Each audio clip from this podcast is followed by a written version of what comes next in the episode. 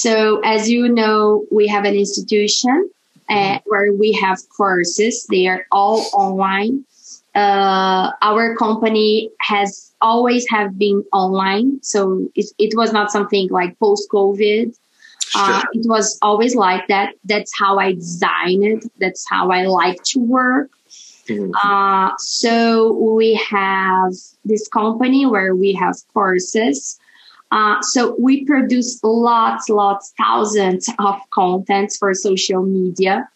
Mm-hmm. So I am always on Instagram doing stories and doing videos and doing lives. And I have the commitments of the classes with the students because our classes they are live they are not mm. live they are right. recorded so but uh, sometimes we are we start to re-recording some classes changing things so it's it's it's a, a job that we do like seven days a week mm. so every day we are working uh, sounds like sounds like me yeah yeah so every day uh, we like especially on the weekends where we have uh, lives and people are more active.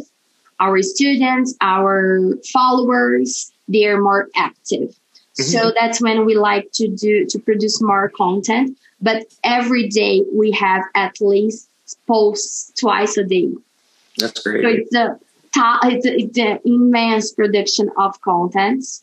Uh, uh, to ABA, uh, applied to autism, um, and we have our post graduation, the classes that you, you were recording mm-hmm. are part of them, are, are part of it, the post graduation.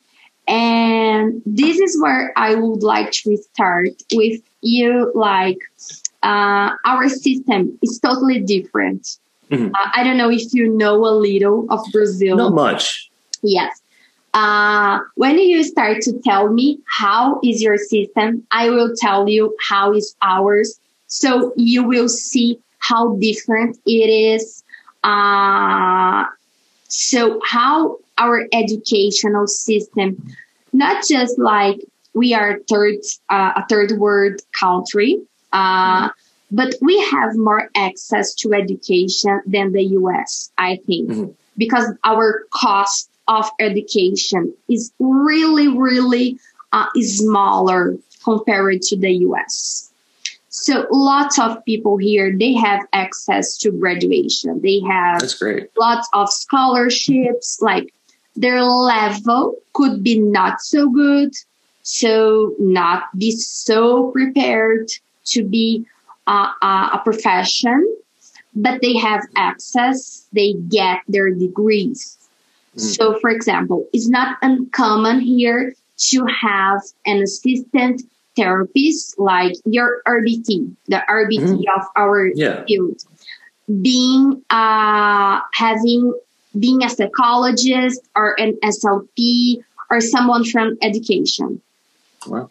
So the idea of having someone with no uh, with just high school mm-hmm. attending kids. It's really something that not gets inside people's heads so easy. Sure. Because we have lots of people who has degrees. Mm-hmm. So we have these kinds of professionals here. So it's like uh, we, we don't need to go to someone who does not have an education or we can have some student who is in the who is a grad student who is doing a graduation mm-hmm. uh, and starts working, uh, being an RBT. Uh, here we call therapist, uh, assistant therapist. Okay. Here we have the, this name. So it's not uncommon. Mm-hmm. So if you if you want to to ask something, you, you can be be free. No, I think I think that's I think you're I think you're spot on, right? So the cost of higher education here in the states, in the United States, is very strange. So if you go, so I grew up in Pennsylvania. That's the okay. state that I grew up in, and if today you I, are in Virginia, Virginia. Yes, yeah, I live in Virginia now. Um, I'm a professor at James Madison University, and um, I got my undergraduate degree at a small state school in Pennsylvania named Shippensburg University. I got a degree in history because I didn't really know what I wanted to do. so I knew I was good at that. I like to do research, which is now benefiting me greatly now. Yeah. Um, but it was very affordable because it was a small state school. It was within the state that I grew up in. So I was a resident of Pennsylvania, and that made the tuition much less than if I had traveled out of state. But after I graduated there, um, I worked for a few years doing like construction. I had a very kind of alternative path to what I'm doing now. Um, like I had no real, I don't know if it was interest, but didn't have any experience working with individuals with disabilities at all. Like that just wasn't in my experience, my learning history, right? I didn't have anything that made me want to do this work. Uh, but I went then I moved to Utah. So I moved out to Salt Lake City, Utah, uh, because I like snowboarding. I like the mountains, and Utah's great for that. Um, far away from Pennsylvania. Yeah, very. very yeah, very far. Like, not, yeah, yeah. It, it is. Uh, I think it took me two and a half days to drive there, like with stopping and things like that. So it was, it's pretty far away. It was like two time zones away, I think. um, and I didn't know anyone out there. I didn't know anyone in Utah. Um, I just knew that I wanted to move to Utah and go back to school. Um, and I went to school to be a PE teacher, a phys ed teacher, because I like sports, I like kids, okay. and I like the idea of having summers off. Right, as a teacher, okay. I was like, this is going to be great. Um, but the cost for me to attend a university in a different state in Utah was it was very high. Mm-hmm. So it's called out of state tuition, and that makes it more expensive for some reason. I don't really know the justification for that, but just one uh, question: you, yeah. you always have to pay all the year of tuition. In many universities, I always see that like you have the tuition because here we pay everything. We pay monthly. Oh, okay. We don't have this yearly uh, way of paying things. Yeah, so uh, for me, we paid um, sem- by the semester. So if it was the fall semester, I would pay for the fall semester at the start of the at the beginning of that semester, and then for the spring semester, it would be the same thing. I'd pay it at the beginning okay. um, to get through it. So I didn't have to pay for the entire year, but for half of the year, essentially. Um, but it, it's extremely expensive if you go out of state, out of your home state to get your education. Uh, because it ta- depending on the state too, they have different regulations. That's what makes it very confusing. I think sometimes for all of us here in the states that are deciding on where to go, even for you guys, yeah, to go and see. Oh, how is it on each state? Yeah, how yeah, and how much does it cost? How much is the cost of living, uh, which varies greatly from state to state. Um, but you know, I wanted to go, so I did it. And I had to take out loans. I didn't. I didn't have um, any scholarships. I was a first generation college student from my family, um, the first to graduate uh, in my family. So I, while my family was very supportive of me going to, to college, uh, as far as being able to kind of guide me through some of the, I don't know, funding opportunities and things like that that what that didn't exist for me. So it was i had to kind of figure those things out. Um, and it wasn't really until my phd program until i figured that part out. So i was saddled and still am with a lot of debt from my undergrad or my uh, grad my master's program at, at university of utah in salt lake. But i have to say that it was amazing to be out there. I, I loved utah and that's where i found my passion to work with kids with disabilities. Um, it was a really interesting. So, like I had mentioned, I got my undergrad in Pennsylvania, and then I took a couple years off because I was just history. I just had not just a history. It was a great. It's a great field, but I didn't have a teaching license or anything, so there was no work for me. Um, so I just did construction. You know, I built gas station canopies, the thing that you pump your gas under to keep you dry. Like I built those things for I don't know five or six years and decided, you know, I'm going to go out west and go back to school. But so I hadn't been in school for a while, and my professor offered extra credit for our course if we went and volunteered at this program. And the program was called UFIT. And I was like, you know what? I haven't been in school for five, six years. I should probably go do this just in case I'm slipping and I need to get back into the groove of being a student again. And what UFIT is, is it was a, it still, it still exists and it's at the university. And at the time, I don't know how many students are working with now, but when I was there a while, I don't even know how long ago, 2010, I think it was. So 11 years ago, uh, they had 283 students that they brought up throughout the city up to the university, all that had what we would consider significant disabilities. So cerebral palsy, autism, intellectual disabilities, wide ranging disabilities uh, that were more on the significant support needs end of the spectrum, if you will. And they paired you up. So each college student with one student from the city, one one kid from the city, and I got paired up with a young man. Um, at the time, he was ten. Now he's like twenty one, it blows my it blows my mind.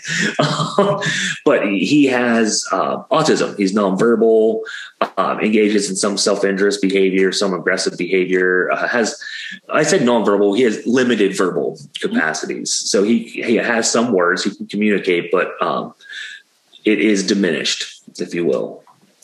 And so like i mentioned i never worked with i mean i knew of individuals with disabilities but i was never involved uh, working with anyone uh, with a disability. But i got paired up with this kid and we hit it off like really well. We built a really strong um, relationship and foundation had great rapport with each other.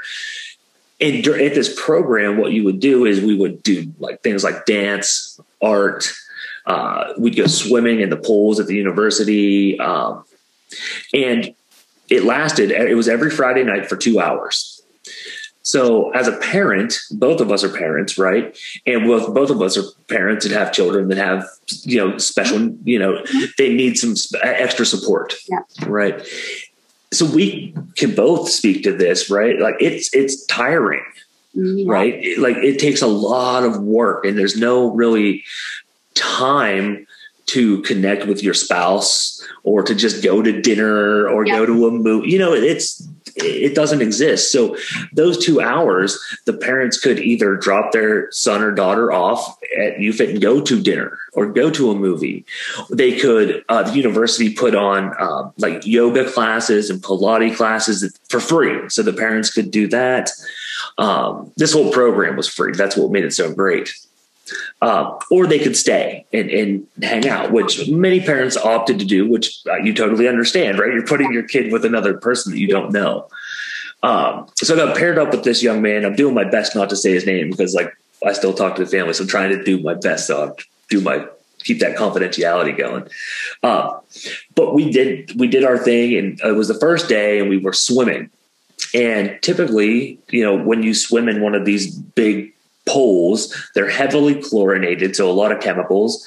Mm-hmm. So what do you do after you swim in one of those uh, pools? You go take a shower. Yeah. Right. So we go to the locker room, and his dad pulls me to the side. He's like, "I just want you to know that when our son takes a shower in like in a public facility, right, like a university or a public pool, he'll take his swim trunks off. Uh, so he'll be completely nude." Mm-hmm. And I was like, I understand that. Like, that's fine. That's what you do. And after years um, of doing my work now, it's like, oh, what he's doing is he was generalizing his showering behavior at home to showering at different settings, right? So it made total sense. Uh, but his dad was like, I'm going to come with you to the shower just to keep it above, you know, keep it yeah uh, above board. And I was like, yeah, like, please do. Mm-hmm. So what happened is we're in, in the shower and he, he was able to clean himself, right? Okay. So he's showering and we're just kind of making sure he doesn't elope or run away or fall or get hurt or something like that. So what happens is he decides to um, use the bathroom while showering. Okay. And not urinating. Okay. Right. And I looked at his dad, and his dad turned white as a as a bed sheet. Right. Like he was embarrassed. And I looked at him and I said, This is the second best place this could happen. The first being in the toilet, right? But, you know, he had no clothes on. We were in a shower. There's water. We have custodians to come help us clean it up. So we got it cleaned up, got him cleaned up, and got him dried off, got him dressed, and they went home. And everything was fine. And so that program lasted oh man, I think it was like eight weeks we did that. And I, you work with the same kid every week. Okay. And at the end of the program, his mother and father asked me if I'd be willing to work for them.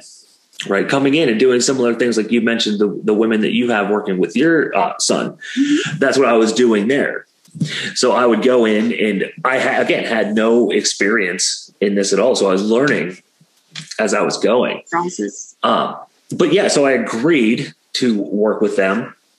I switched from the being a phys ed major to uh, getting my master's in special education because I just I was like I love doing this, mm-hmm. uh, and I found out after I worked with them for a while that they were so worried that I was going to not come back because he used the restroom in the shower, and I was like I I understand that, but that doesn't scare me. Like clearly we can work on that, right? Um, but like that wasn't going to run me off.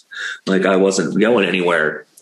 And so through them, I ended up meeting other families with kids with autism, um, more significant support, uh, needing more significant support, and started working with them.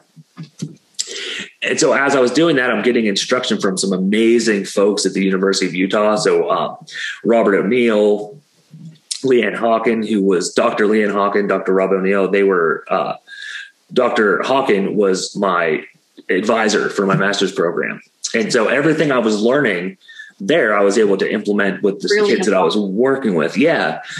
And it was just really great. And I did that for about three years until I graduated with my master's and my teaching license to be a teacher uh, for kids with disabilities. So that was kind of how I got introduced to it.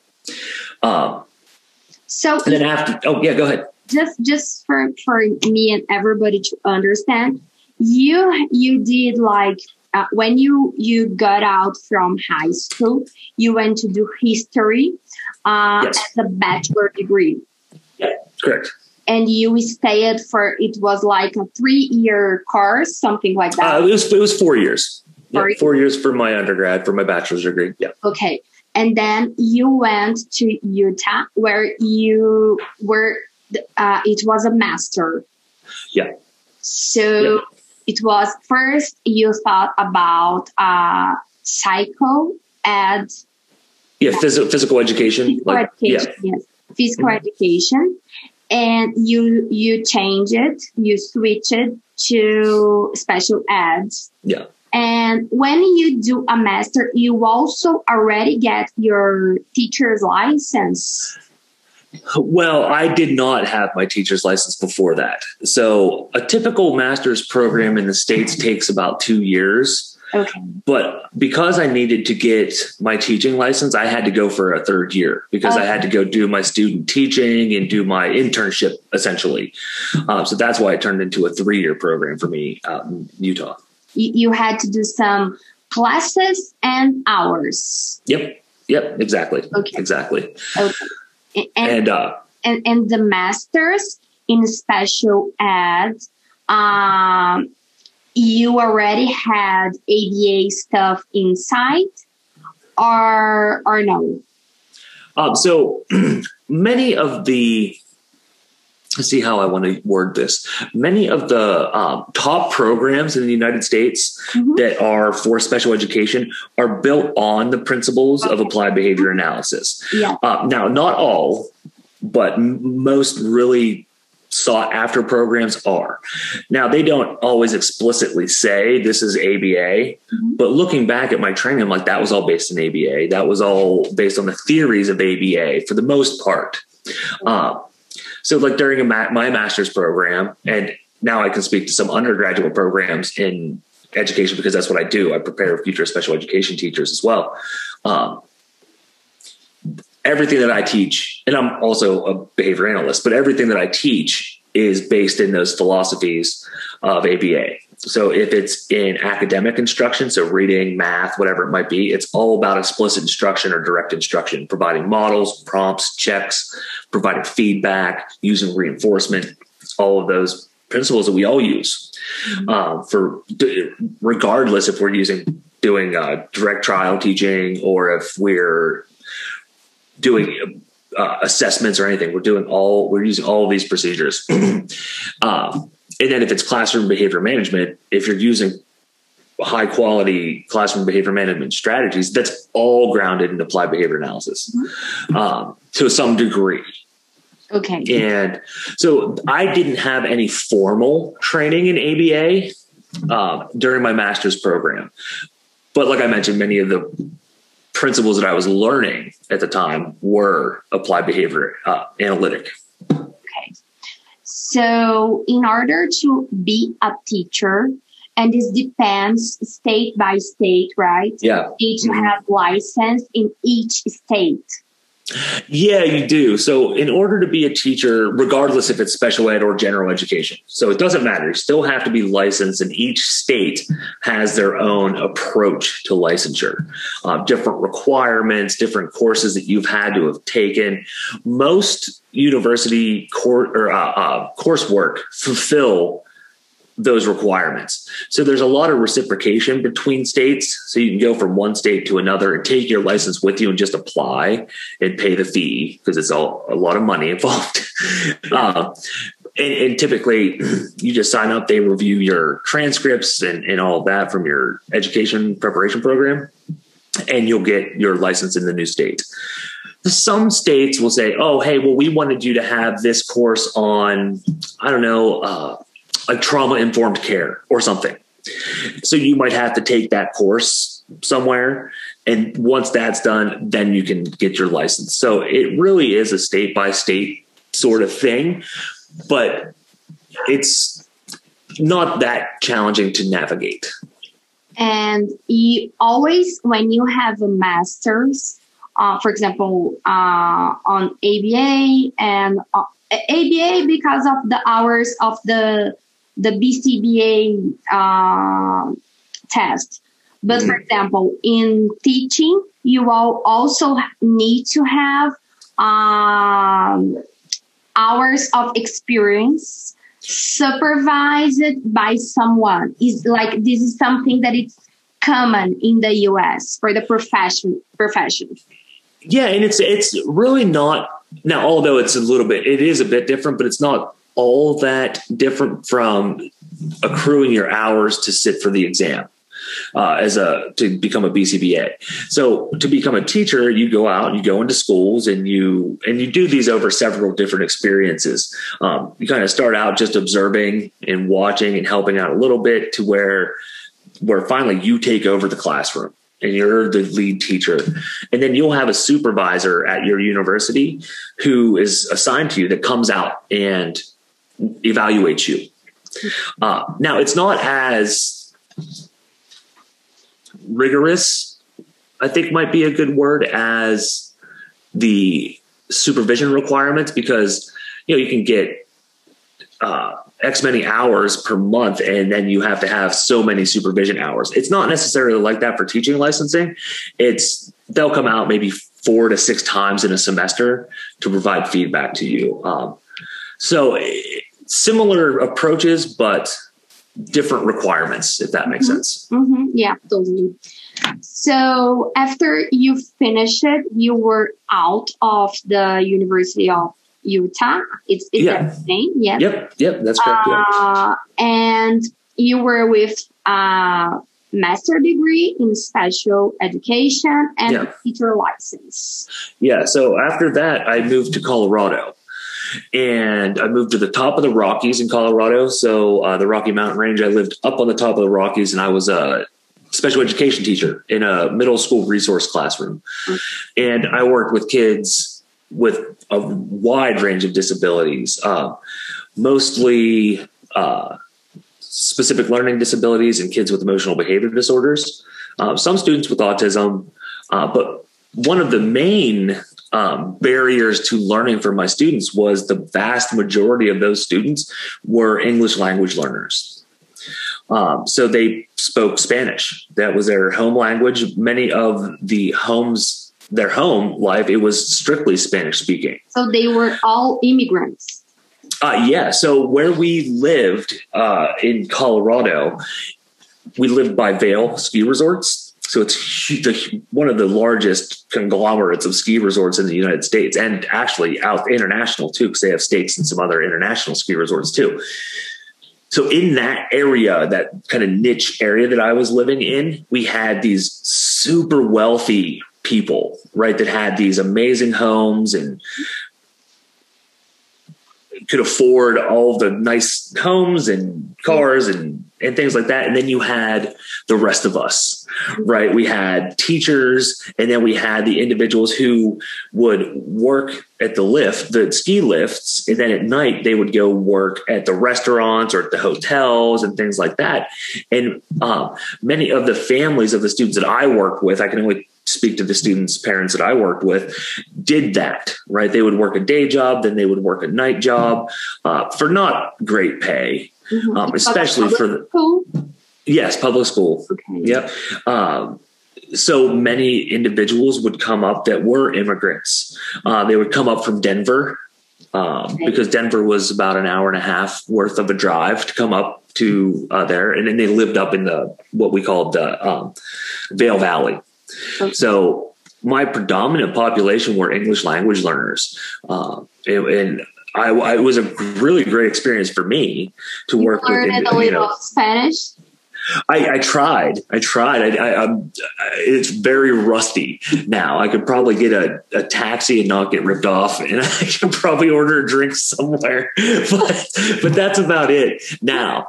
But we we used to do things where you know I would be trying to teach them words and and skills and things like that. So then they would try to teach me phrases um, in Spanish. We would talk about sports. Their favorite sport was soccer. I like foot, like American football. So I started to learn about soccer. I still don't know a lot about soccer, but you know, trying to really connect yeah. with them. Um, and it was a really, really great experience uh, for me and hopefully for them. Um, and, you know, I had students that were embarrassed, I guess would be a, a, the right way to say it about their English. Mm-hmm and I would tell them, I'm like, you have no idea the skill set that you have to be able to speak English and Spanish. Like, you have no idea how lucky you are for that. Uh, and some like so they became very comfortable speaking Spanish or English with me, but in some of their other classes they were still a little hesitant. So like I would go there and talk with their teachers, and then they would start speaking English, and the teacher would be like, "Oh my gosh, they can." I'm like, "Yeah, they just need to feel welcome and you know not embarrassed. You have to support them and reinforce them you know, for doing that. Secure environment for them, like to be able to make mistakes. Uh, yeah. And sometimes, if you don't understand, you just say to repeat and try to each other to connect. Like uh, when I was in the U.S. Uh, I studied English since I was um, eight years old. So I had always liked uh, English. Mm-hmm. Uh, I don't know, because of the movies and series and all the Hollywood American uh, scenario. Mm-hmm. So, but when I was in the US, in some places that we were like, not Florida, because Florida is everything. Okay. We, sure. we went to Florida, New York, Ohio.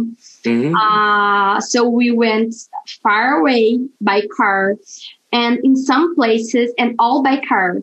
So in some places, I, I won't remember where, but my husband will. I felt like uh, people, they don't want to understand you. So even if you speak English, like I speak English, people usually can understand me but I have an accent, of course.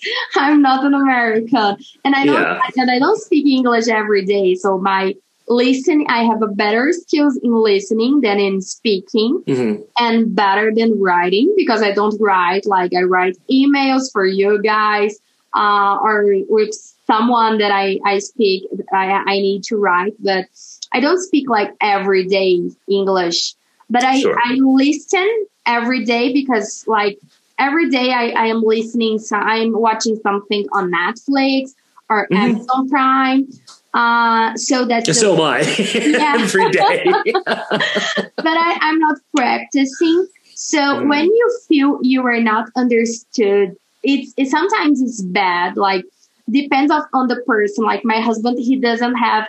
Uh, he always say, "Oh, I am here. I am legal. I am doing nothing wrong. I am paying for everything. So mm-hmm. I, I, I, I don't need to be ashamed of.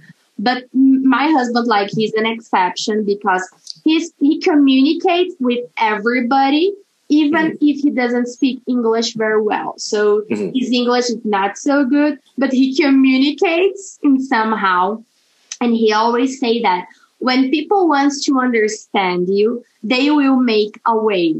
Yeah, I and I, I agree with that. It, it, but it, so, but when you don't, so when I I arrived in somewhere like even to order a food, uh, and it was not some like big uh, shop or like it was not uh, even at Starbucks. Sometimes people they don't they, they don't have the patience to understand you. Okay, and sometimes they speak so fast and mm-hmm. so uh like because it has the accents accents in each state yeah, so yeah i was gonna get there yeah so if you're not used to that you say uh, uh, what so I, I, was in some situations that i felt insecure and sometimes mm. you feel less so i totally get all of the kids but you you cannot do that with yourself because if yeah. you guys come to Brazil and try to ask something in Portuguese, or if you need something, you will be like uh, in a difficult spot also. Yeah. Well, so I, I've I've traveled a little bit. So I was in Peru for uh, a month and a half once, oh. and so I, I, got to see some amazing stuff that they were doing, working with kids with disabilities there. Um, and like I said, I speak a little bit of Spanish, but not much. But so I went down. I went down with some individuals from Utah that I was in school with, but I went down a week ahead of time by myself, okay. and then I stayed for a week after everybody left. Um, and so I was staying in hostels, and then for about two weeks, I think it was, or three weeks, I stayed with the family uh, that was down there, and we would sit around the dinner table, and I would do my best to like I we would just talk and talk and talk and yeah. Um, but I I also understand what you're saying that sometimes when you're trying to um, communicate and people don't understand you. And everyone that I met down there was fantastic and talking yeah. with me and, and, being patient with me. But it can get, you know, either frustrating or embarrassing yeah. where I'm just trying to I'm just trying to get over here. I can't communicate that. Um, I've been to France and Germany, uh, and same thing. And I don't speak a lick of, I don't speak any German. I speak a yeah. tiny bit of French, and that was a, years ago. Uh, and it's the same thing. You're trying to find out where, like, where's the Louvre? You know, where's this thing? Where's that thing? And it, it can be very challenging, but that's also I find very exhilarating too to immerse myself in other cultures to and I, I, feel like if you haven't had those experiences as an American, like if you haven't gone out and experienced other cultures, then you are less tolerant, which is not acceptable. And you're less patient, which is again not acceptable. And depending on where you're at in the US, um, certain areas are more ex- accepting of others than other states, which again is not okay. So, yes, but that's life. Like it's normal. It is. Yes. Uh, like we need to uh, we don't have control for other people, but right. we have from ourselves. So mm-hmm. we need to work on that. So I tried to work on that. Like I remember once I was at Starbucks and I was in my credit card. It, it went something wrong with the credit card. And because of traveling and sometimes yeah. lock for security issues. Yep. And I had, I had money but I think it was a hundred dollars because we we were using so much credit card and we let the money like for emergencies or situations yeah. that we, we we were traveling for like almost a month with 2 mm-hmm. kids so we were all organized and then I went to and to buy with a hundred, and they didn't accept either. Oh, we don't, we don't oh, accept right. yeah. uh, because the the value is too high. Yeah, they don't have um, enough change in their yeah. register to yeah. it's so frustrated. I had a tantrum in the car and I started Yeah. crying. That that that is not that is not a you specific story that's happened to me like when you only have like a large denomination of a bill and your credit card for some reason isn't working. You're like here and they're like no we don't accept a 20 how do you not accept a 20 but what, Even a 20, oh my God. yeah. But now But, I uh, know. We, we, we started to get used it because when you just land, like when we arrived, it, it was on our flight was from Yos, Yos, it was Fort, Fort Lauderdale. Mhm. And when you arrive, there is everything okay because Florida and everybody speaks Spanglish. yes everything okay and nice. But when you, you go like going New York and after New York, when you, we were going to Ohio, yeah so Missouri, uh, Illinois, so Mhm. you, you start to feeling things different and Yeah. you don't see lots of Brazilians. We, we slept in Nashville. oh, nice. Uh, we, so we traveled lots of cities Mhm.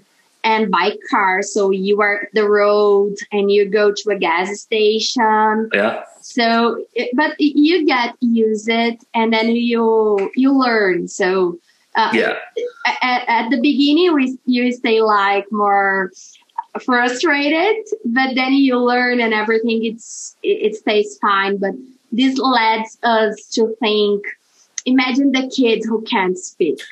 yeah absolutely absolutely we put ourselves in their shoes so it's so bad so of course we we were we will have a tantrum and be nervous yeah and cry and shout it makes it makes sense Yeah. right? It makes it makes absolute sense if a student doesn't have a functional way to communicate with us that perhaps you know tantruming or other you know crying or other behaviors like that will be a thing that'll show up. You know it's completely understandable.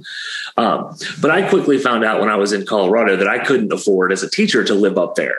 Okay. you know so i was in the same boat. So i moved back to utah and i was a high school teacher a self-contained in a self-contained classroom.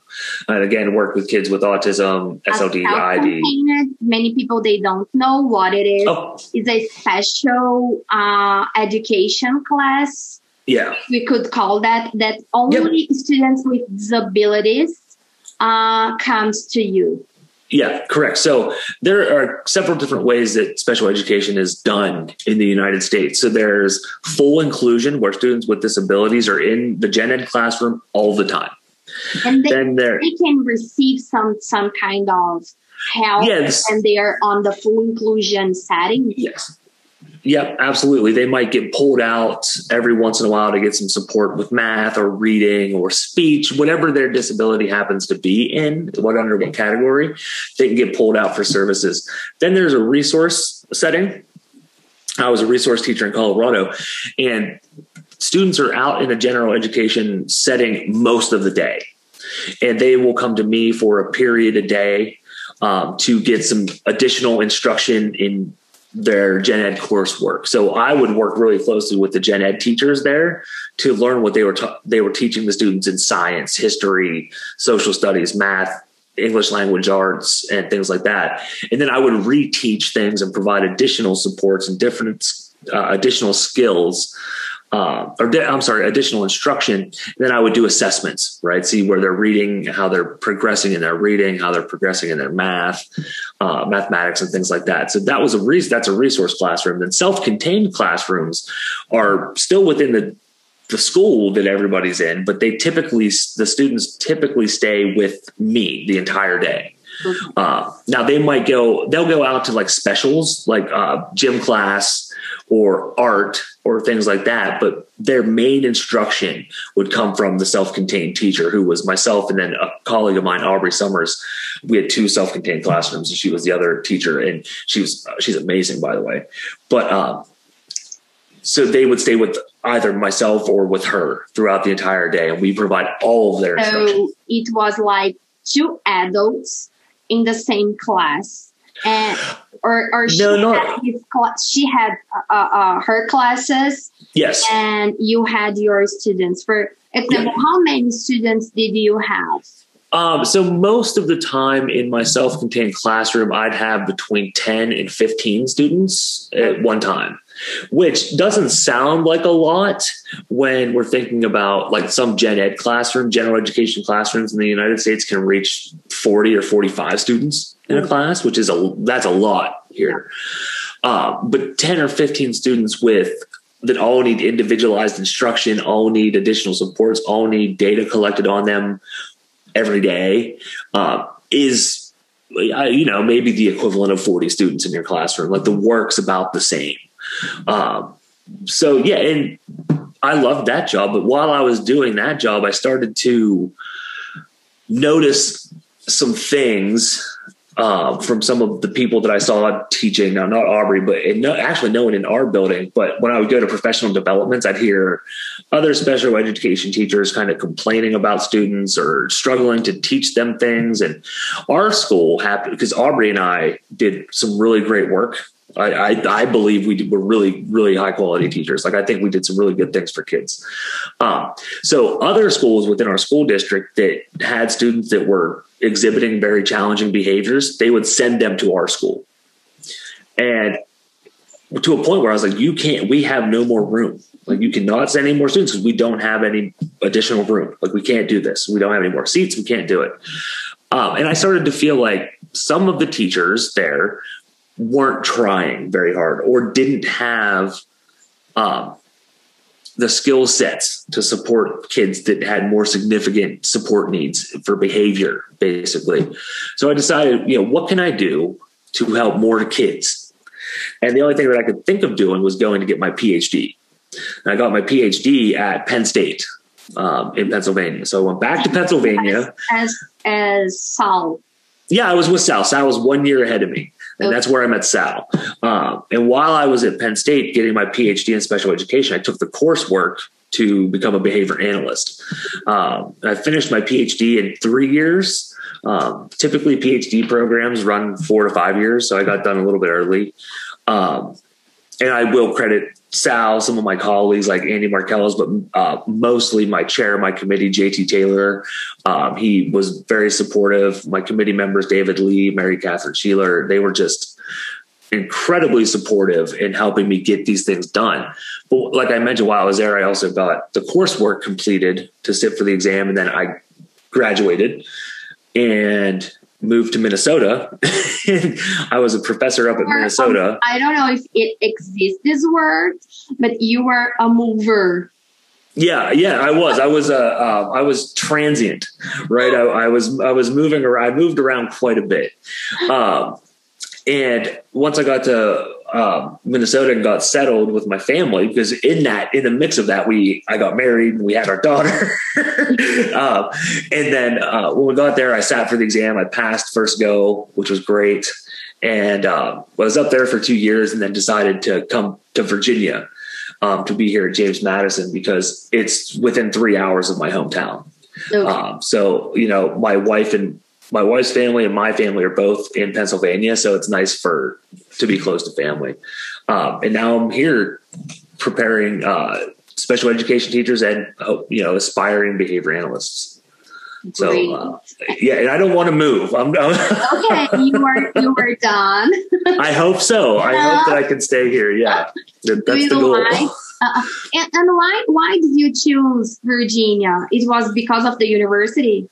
Yeah, it was. So I wasn't even, we weren't planning on leaving Minnesota. We had bought a house the year before. Like we were settled, we were happy. Um, the university was great up there. My students were great. My kid was in a good school. Like we loved it there. Other than it got pretty cold, but other than that, we loved it.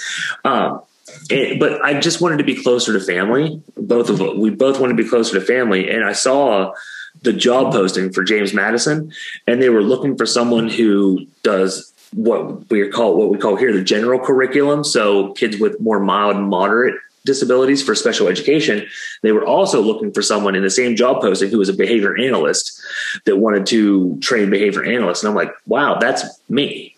Like that that posting that was put out there, that's what I do, right? Everything that they needed is within my skill set of of skills, if you will. Um, and I was like, I talked to my wife, and we had a lot of conversations about like, do we want to move again?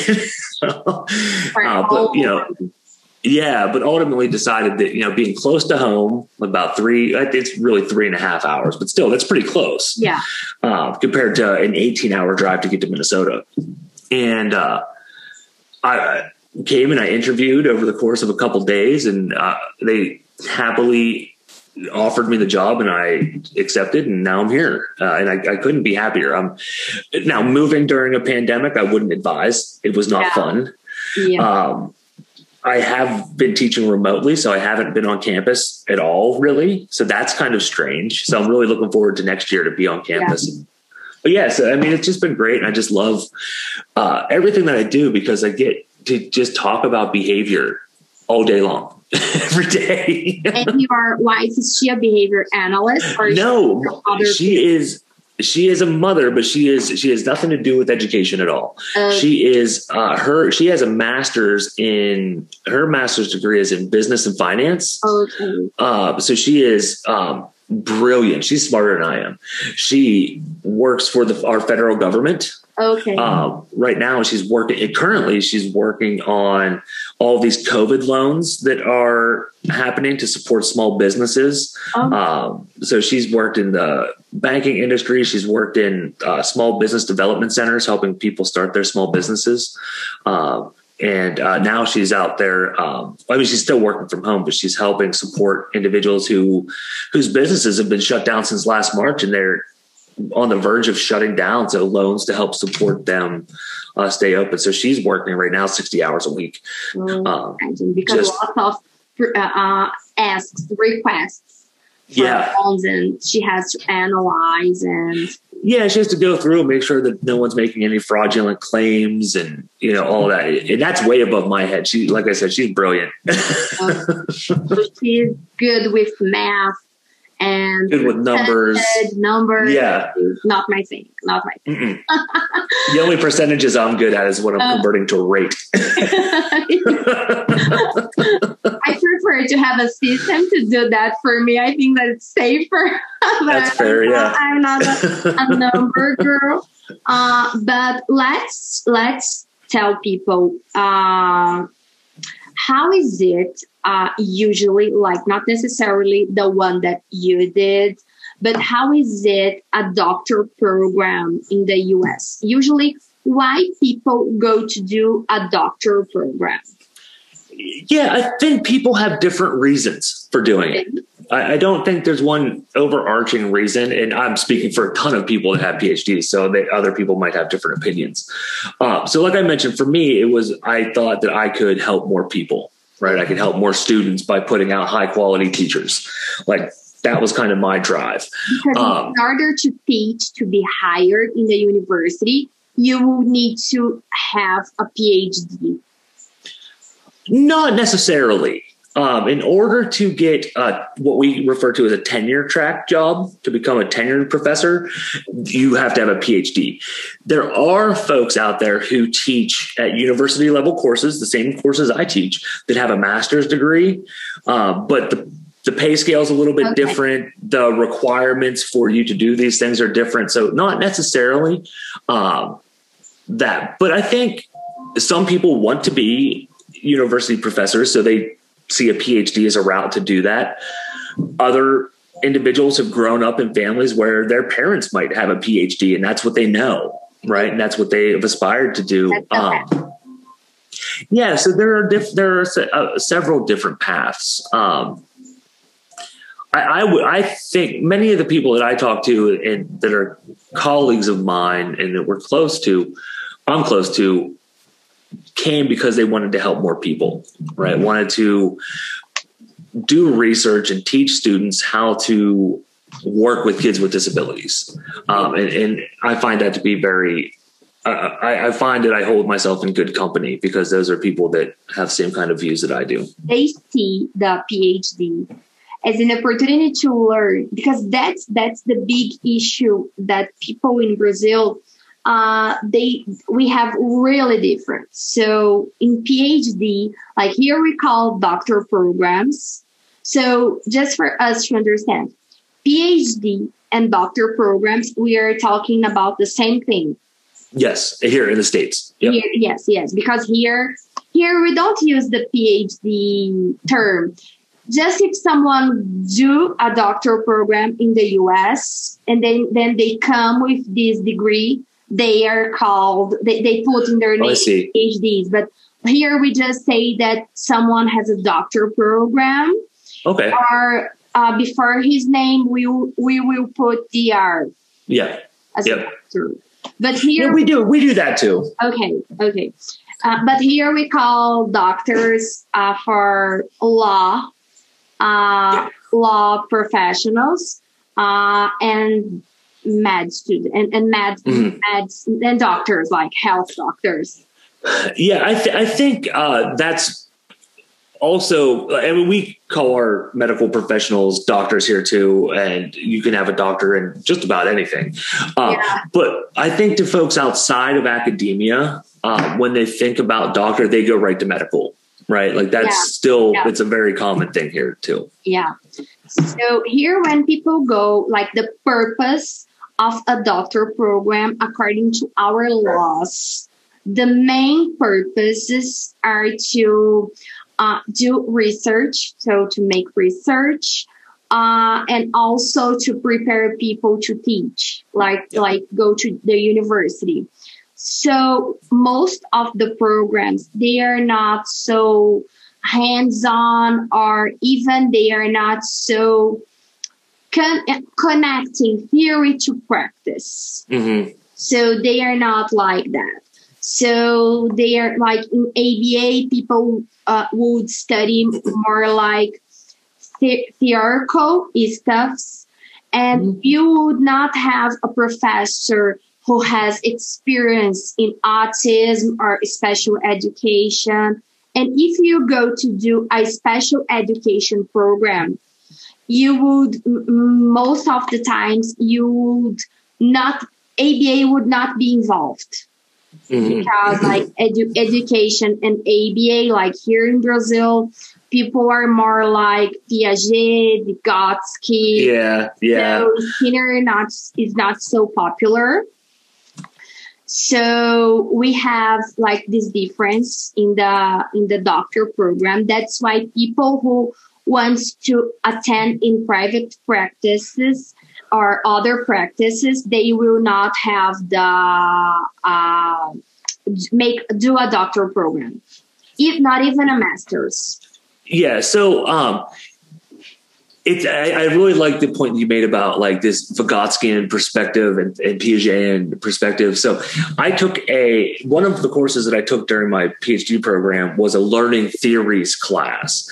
And we spent one day talking about Skinner and the rest of the course talking about Vygotsky and, and Piaget and, and folks like that.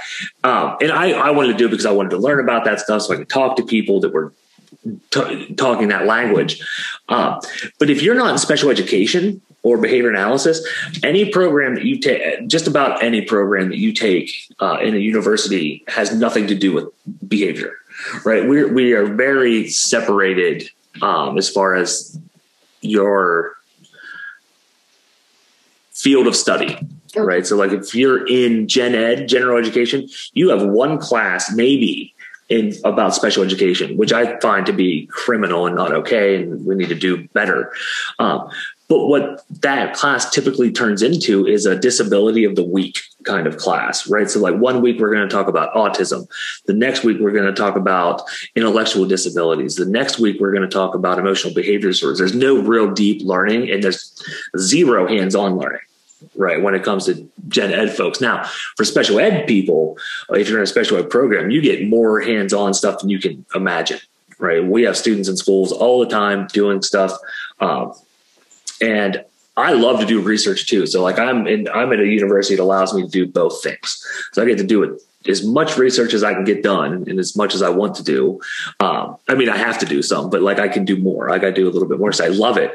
But then I also get to teach these amazing students that I work with and then get to see them doing things. And some of them help me do research. So it's just a really great um, a place that I've found myself at now. Um, but yeah, it's, it's just, and, but each university does stuff different too. There's no like set way that we do things here there are certain requirements that we have to do because we have to be accredited and all that. Okay. But you know, we all do things a little bit differently. Okay, but they have like just to close here uh, on the doctor program, we have some uh, coursework that you have to take, and you also ha- need to do your research. Mm-hmm. Uh, but are you obligated to do a research? Like you need to write your thesis yes dissertation on, on the doctoral. Mm-hmm. Yeah. But here is, is the opposite. Master mm-hmm. is, is the opposite. Um, yeah, so we write our thesis, our thesis in our master's program and our, our dissertation in our doctoral programs.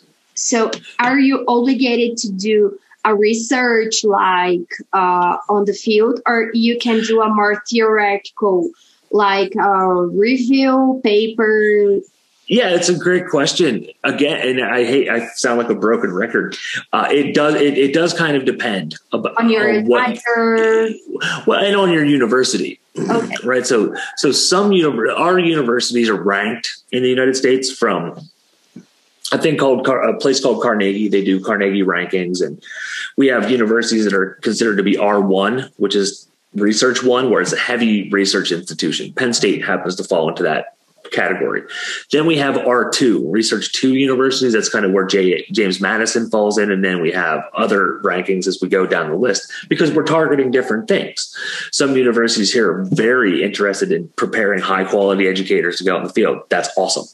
Like that's what we want. So research for them is less, um, not, not less. That's not like the right term, but it's teaching is more of the focus than research. Oh, Penn State did a great job of marrying the two of educating and of being great educators and great professors, but also being great researchers.